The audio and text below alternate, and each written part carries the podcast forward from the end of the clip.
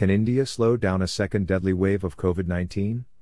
India has more than 11 million cases of COVID 19 but a population of almost 1.4 billion.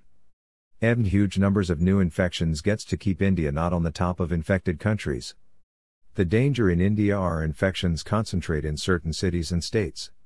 Currently there are 11,686,330 cases for COVID reported within the last year, when Prime Minister Narendra Modi a nationwide lockdown exactly a year ago on March 23. Today India recorded 40,611 new cases and 197 more fatalities with a total now of 160,200 are registered. India has 1,389,790,186 citizens as of today. Based on the number of population 8,409 out of 1 million had the virus, what puts India on number 125 in the world. India had 115 death out of a million and it puts this country on place 118 in the world.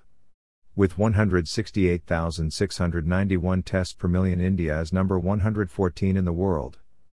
Considering COVID-19 is measured in 219 countries India about in the middle of the line of this terrible competition on health and death.